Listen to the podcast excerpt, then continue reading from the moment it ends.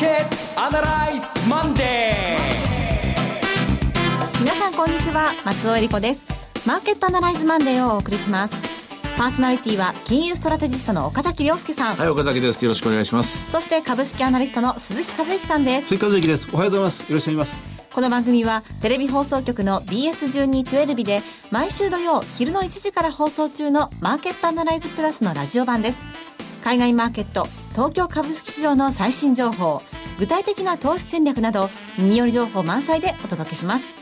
さて先週この時間は500円近く下がったとい。うことで、はい、大変だ大変だと話をしてたんですけれども今日はちょっと戻してきてきてはいますね、はい、でも先週1週間もう日経平均トピックスが6%ぐらい下がるというそうなんです、ね、週間としてはもう今年一番大きかったような下げ方でしたからね、本当にでもこういう時に戦略を立てたりアドバイスしたりとか、まあ、先週もあの本当は様子見なんですけどねって、まあ、様子見なんだけどもしかしこんだけ動くからチャンスもあるし、買いなのかな売りなのかなって迷いながら喋ってるんですけどもどこまで本当に皆さんにこう正しいっていうのがいい有益な情報を伝えるのかそれもはっきり言ってあんまり自信も持てないところなんですけども。だけどまあ見えてるものはここまで見えてるっていうことね。そこまでは皆さんにお伝えしてまあ、なんとにかくまあ今週の場合は金曜日ですよね、えー、えー、23日現地の23で東京は24日の朝午前中に審判の日ですよね。あの決あの決まるということなんですけども。ただそれで本当に終わりかというとそうじゃないので、はい、この辺りのところを本当はね毎日ラジオであるいは午前前場と後場とずっと喋ってた方がいいのかもしれないですけどね。それぐらい本当根節丁寧な説明が必要だと思います。もうもう一回仕切り直して考え直したいっていう、ね、方も多いと思うのでで、ね、今日はそんな皆さんにもお伝えしたいと思います。えそれでは番組を進めてまいりましょう。この番組は株365の豊か商事の提供でお送りします。今週のストラテジーこのコーナーでは今週の展望についてお話しいただきます。先週は予想通り FOMC もそれから日銀の金融政策決定会も会合も両方現状維持で、まずこれが失望であったと。失望であったところに加えて離脱派が優位だということ。この、まあ、ダブルのですね、あの、ダメージで日経平均株価は随分の下落し、ボラティリティの上昇。ドル円が激しかったですね。3円台まで来ました。はい、あのー、この円高で、うん、まあ、あの、すごく複雑な、この国際情勢、国内の政治も含めて複雑ではあるんですが、この円高という一点に関して言えば、あの、昨日も、あ、この週、末も神戸で、私はセミナーやってまいりました岡崎さんずっとこう円高円高ってことはおっしゃってましたよね。この、要は今何をやっても円高になる局面だと。いうことでありました。何をやってもっていうか、もうここまでの、えっ、と、円安要因がことごとく覆っていってしまったと。アメリカの利上げが遠のいた。はい、それから日本の金融緩和期待。これが遠のいてしまった。金融緩和の効果も期待している分、これが遠のいてしまった。それから増税っていうのは円安効果があるんですけれども、はい、増税が見送られてしまった。それから、えー、補正予算、これは円高効果があるんですけども、補正予算が9月、10月ぐらいにあるんじゃないかという、この期待が膨らんでしまった。ということを考えると、円高がトレンドある、であると。まあ一時的に今、リスクオフで安全資産という、まあこの言葉好きじゃないんだけども、それで買われてるという表現で今の円高が説明されてるけども、少なくともこの円に関する動き、ここ半年以上の動きはトレンドであると、一過性ではないっていうのが結論です。うん、そしてあの、このテレビの先週の放送でもされてました、いよいよ介入を警戒するという水準まで来てると、うん、来てると。週間単位で、まあ、西グマですと3%。3%。1週間でで3%ですね。うん、で、月間ベースで見ると、日新聞がで6%。そうそう。月末に対して6%。はい、えー、現在もこの水準が104円台にありますから、えー、いつ、月末、先月末5月末から比べると異常値になってますから、はい、えー、いつ介入してもおかしくない。はい、しかし、どうせ介入するならば、ブレグジットの後にしようというのがあるじゃないですかね。はいえー、出ましたね、そのブレグジットでありますが、はい、この、まあ、先週の末からまたこれが、ね、このイギリスの女性の下院議員の方が亡くなられるという、えー、えー、まあ、こう、すごく大きな急展開の場面を迎えておりまして、この残留派が勝つか、あるいは離脱派が、まあ、勝つかという、まあ、多数を占めるかというのは、もちろん現時点では分からないんですが、じゃあ、二つそれぞれシナリオとして、例えば、1、2として、1、これ、残留派が多数を占めたという場合は、これからどうなるでしょうね？占めても、やはり円高のトレンドは変わらないと思います。円高のトレンドの中で、中で株式市場が居所を探す展開ですよね。ですから、一気にですね、これまた1万5千割れだとか、新安値を取りに行くんだという展開は遠のいた。しかし、例えば103円台、102円台で、果たして今期はどういう利益になるのかっていうところを探しに行く。えそういうような状況の中で、まあ、株式市場は動いてくるという意味では、やはり戻りは限定的なんじゃないかと思います。あの、まあ、今のところ、ブレグジットというリスクシナリオに対して、は残留派が多数占められないというところから先週ダーッと売られてしまいましたが、一、うん、回この中間半島的な残留派が多数を占めたらですね、一回リバウンドってことはなさそうですか、あると思いますけれども、あった時にお金は日経平均トピックスに入るのではなく、やっぱりマザーズとか、中古型新興市場の方に入ってきやすい。なぜならば、円高トレンドは、この、えー、EU 離脱問題とは関係なく進んでるからです。あの、下げてるものが買われ、あるいは上げてたものが売られ。だから株なんかはずっと下げてますんで、上がるという方向です。うん、戻ると思いますけど、ね、でもそうすると、上げてるという方向では、日本国債、債券なんかずっと買われてますんで、今度これが下げるというリスクがかえって出てしまうそうですね。あの、こちらに関してはテレビでも言ったんですけども、私は一番警鐘を鳴らしていて、えー、大きなお世話だという人がいるかもしれないけども、6月23日、実はブレグジットの数時間前、約24時間前ぐらいにですね、この問題が日本において発生する。これに今週は実は最大のリスクを感じています。うん、6月の23日に日本の20年物国債の入札がある。で、この時に、ここまで0.1%まで台まで下がった20年国債を誰が買うのかと。これまあ、主に生命保険会社が買うんですけれどもね。えー、思い起こすと13年前の2003年の6月17日、有名なバーショックっていうのが起きたきっかけは、20年もの国債の入札ですごく不調に終わった。ここから始まってます。はい、まあ、今回23日の入札というところで、リブレグジットの数時間前ですよ。その数時間前に、渦中の栗を誰が拾うんだろうと。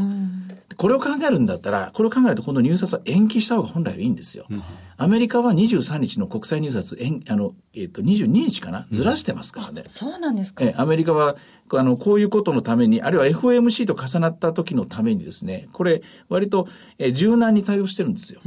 金融政策と入札が、あの、重ならないように、イベントリスクと重ならないように、それぐらい入札大事だから、ね、日本っていうのはそこまで、そこまで重要してないんですよね。一、回決めたルールをかたくなに守る性格ですから、そのくせ増税はね、見送りますけれども。ね、はい。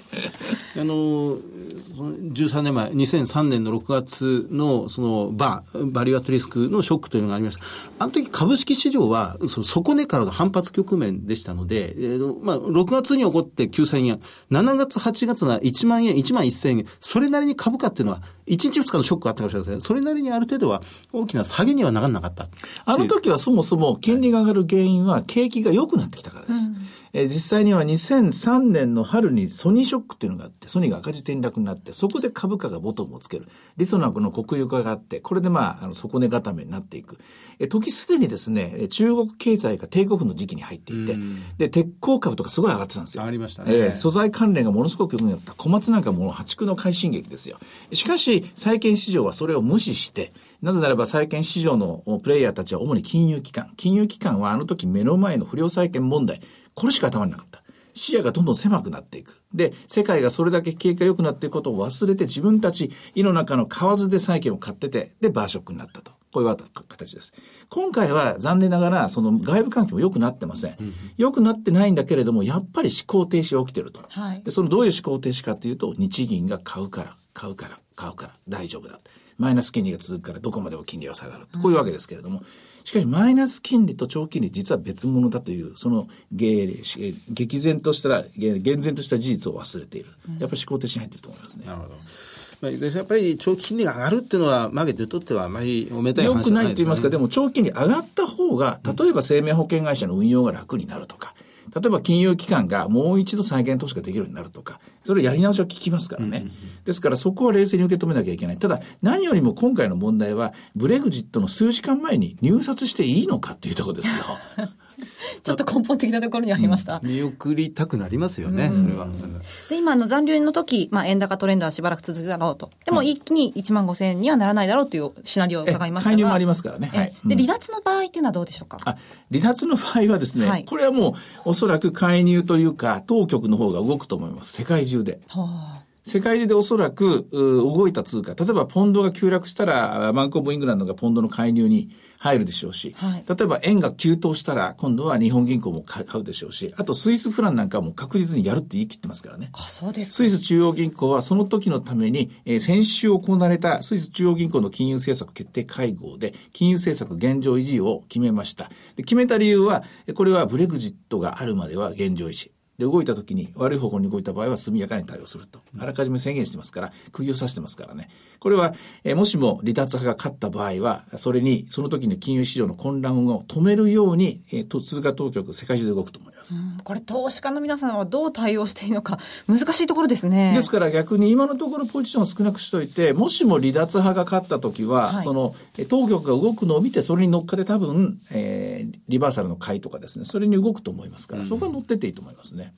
短期的なドル資金の供給ってものも、まあ、一人差できてるみたいですね。はい、まあ、ただ、この上下激しく動くってことに対して、早くも、まあ、マーケットに対して警鐘を鳴らすような動きも出てますよね。うん、ただまあ、それで離脱が勝ったということは、要するに、えつ当局と民衆が違う方向を持ってるっていうことですから、えー、ですから、え一時的に安定を取り戻すかできことことができても、次のスペインの選挙、その次のフランスの大統領選挙と、ここに関してさらにリスクが高まっていくと。ますもますますもってユーロっていうのは存続可能可能可能可能なのかというですね問題が、えー、これからどんどん広がっていくと思いますね。なんだかいろんなことが混乱しそうな。そうですよね。ねだけど、だけど、だけど大事なことはやっぱり民衆に、はい、えー、民衆の力でマーケットはできてるわけで、はい、民衆の力で経済動いてるんですから、えー、もしも離脱していく、ユーロが小さくなっていくなら、小さくなっていくなりの、あの、経営戦略ですよね。うん、経営者は多分考えていくだろうし、で株式市場も債券市場も、それならそれで対応していくと思いますよ。うん、なるほど。どこかに落ち着くポイントが必ず、えー、そこに、あの、この市場っていうのは必ず均衡点があります。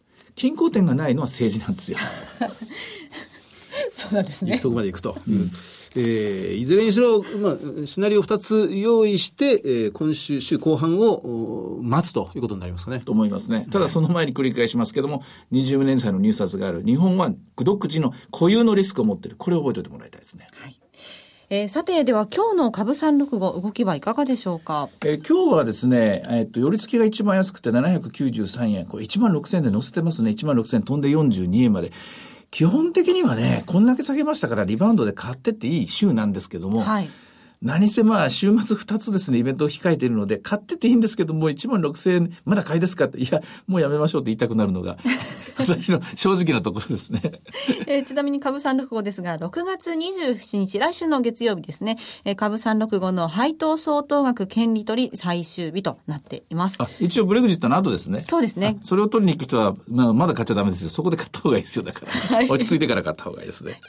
えー、それから全般東京市場どうでしょうか？はい、えー、日経平均、それからまずはジャサク、いずれもみんな反発、あまあ、日経金続伸しておりますが、ただ、商いは薄いです。全場売買代金8400億円、えー、かなりの先と。それと、リートもね、今日は1.6%戻ってるんですけども、はい、金利が上がってくるときに、えー、ダメージ受けやすいのはこのリートなので、これも要注意だと思うんですが、まあ、あの、何もなきゃ、なんな、あの、急に終わったぜということで、聞かなきゃよかったなと思われるかもしれませんけど、心配は心配です。心配の種ですね。うん、23日までちょっとね、なんか、不安な気持ちの方も多いと思いますが、えー、さて、いろいろ展望していただきました。今週末には土曜昼の1時から BS1212 で放送しているマーケットアナライズプラスもぜひご覧ください。また、Facebook でも随時分析レポートします。以上、今週のストラテジーでした。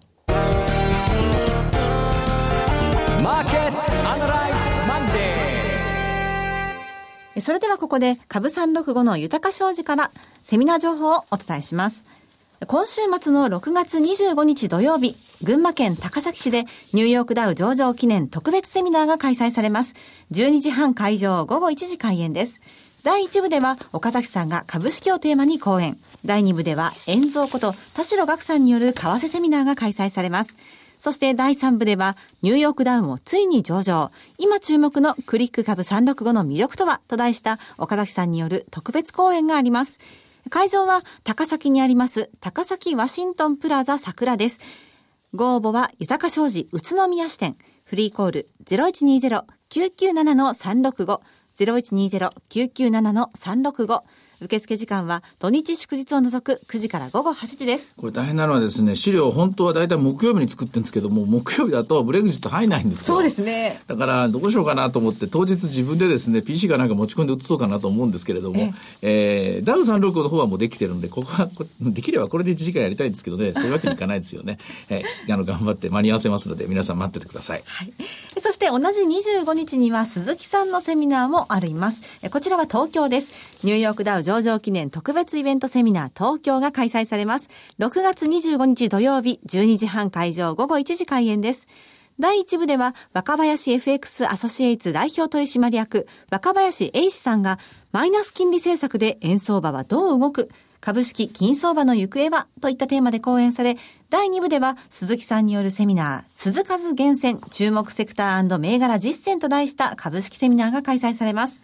そして第3部では、鈴木さんと大橋弘子さんの特別講演、ニューヨークダウもついに上場、今注目のクリック株365の魅力とはがあります。さて、鈴木さん、こちらはどんなお話でしょうか？はい、もうタイトル、そのもズバリですね、注目セクターと銘柄10選でありますから、もう銘柄じっくり選んでいきたいと思います。若林英史さんのお話も大変これ楽しみなんです。はい、私も聞かせていただきたいと思いますが、はい、あの、マイナス金利の円相場の動きですね。はい。え会場は TKP 東京駅日本橋カンファレンスセンターです。ご応募の連絡先は、豊か商事埼玉支店、フリーコール0120-997-524、池袋支店、フリーコール0120-964-124、そして東京本店、フリーコール0120-770-100、受付時間は土日祝日を除く9時から午後8時です。そして、豊か商事のセミナー情報、7月2日には、豊か商事ニューヨークダウ上場記念特別イベントセミナー、松山が開催されます。7月2日土曜日、12時半会場、1時開演です。第1部では、岡崎さんが株式をテーマに講演され、第2部では、遠蔵こと田代岳さんによる為替セミナーが開催されます。そして第3部では、ニューヨークダウもついに上場。今注目のクリック株365の魅力とは？岡崎さんによる特別講演があります。会場は愛媛県松山市にありますプログレッソイベントルームパークです。ご応募のご連絡先は豊か商事松山支店フリーコール0120-125-365 0120-125-365受付時間は土日祝日を除く9時から午後8時です。え株式と為替の話両方が聞けるセミナーです。もうこれ7月ですもんね。はい。この時にはね。だいぶこの頃には、あの、まとまってこなれてるんじゃないかと思うんですけどね。まあ、どちらかってるものもだいぶ整理つくんじゃないかと思います。はい。愛媛の皆さん、四国の皆さん、ふるってご応募ください。そしてもう一つ、今度は仙台で、ニューヨークダウ上場記念特別セミナー in 仙台が開催されます。日程は7月16日土曜日12時半会場1時開演です。第1部では岡崎さんが株式をテーマに講演され、第2部では田代岳さんによる為替セミナーが開催されます。そして第3部では、ニューヨークダウもついに上場。今注目のクリック株365の魅力とは、岡崎さんによる特別講演があります。会場は仙台にあります TKP ガーデンシティ仙台21階ホールです。ご応募のご連絡先は豊か商事宇都宮支店。フリーコール0120-997-365 0120-997-365受付時間は土日祝日を除く9時から夜8時です。以上、株365の豊か商事からセミナー情報でした。では続きまして、毎週土曜日午後1時から放映中の BS1212 マーケットアナライズプラスからセミナー情報をお知らせします。リアルマーケットアナライズ2016 Waiting for the Sunrise in 札幌。7月9日土曜日、会場は札幌市教育文化会館です。BS1212 のマーケットアナライズプラスのホームページよりご応募できます。番組ホームページからリアルマーケットアナライズの応募フォームにご記入いただくか、お電話でご応募ください。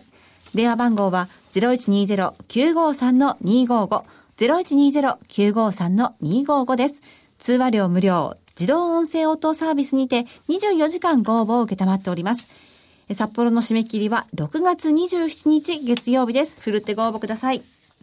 そしてその次は横浜です。題してリアルマーケットアナライズ2016 Waiting for the Sunrise in 横浜ということで、7月30日土曜日、横浜市開港記念会館です。横浜でリアルマーケットやるの初めて？初めてですね。ですね。楽しみですね。はいうん、こちらは BS1212 のマーケットアナライズプラスのホームページよりご応募できます。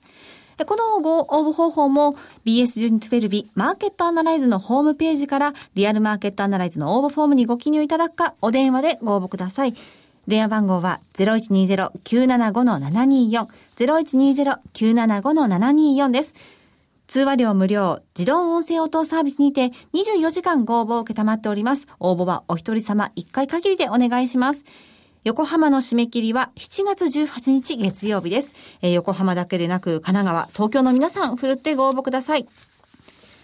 最後はテレビ番組のお知らせです。いつでも無料の放送局 BS1212 では本日夜8時から厚見清主演泣いてたまるかを放送します。トラさんの原点を彷彿とさせる笑って泣ける人情ドラマ。チャンネルの見方がわからない方はカスタマーセンターへお電話ください。オペレーターが視聴方法をわかりやすくお教えします。フリーダイヤル0120-222-318 0120-222-318 BS1212 カスタマーセンターまで。毎週月曜夜8時からは、厚見清の伝説のドラマ、泣いてたまるか。ぜひともご覧ください。フォローアップアナライ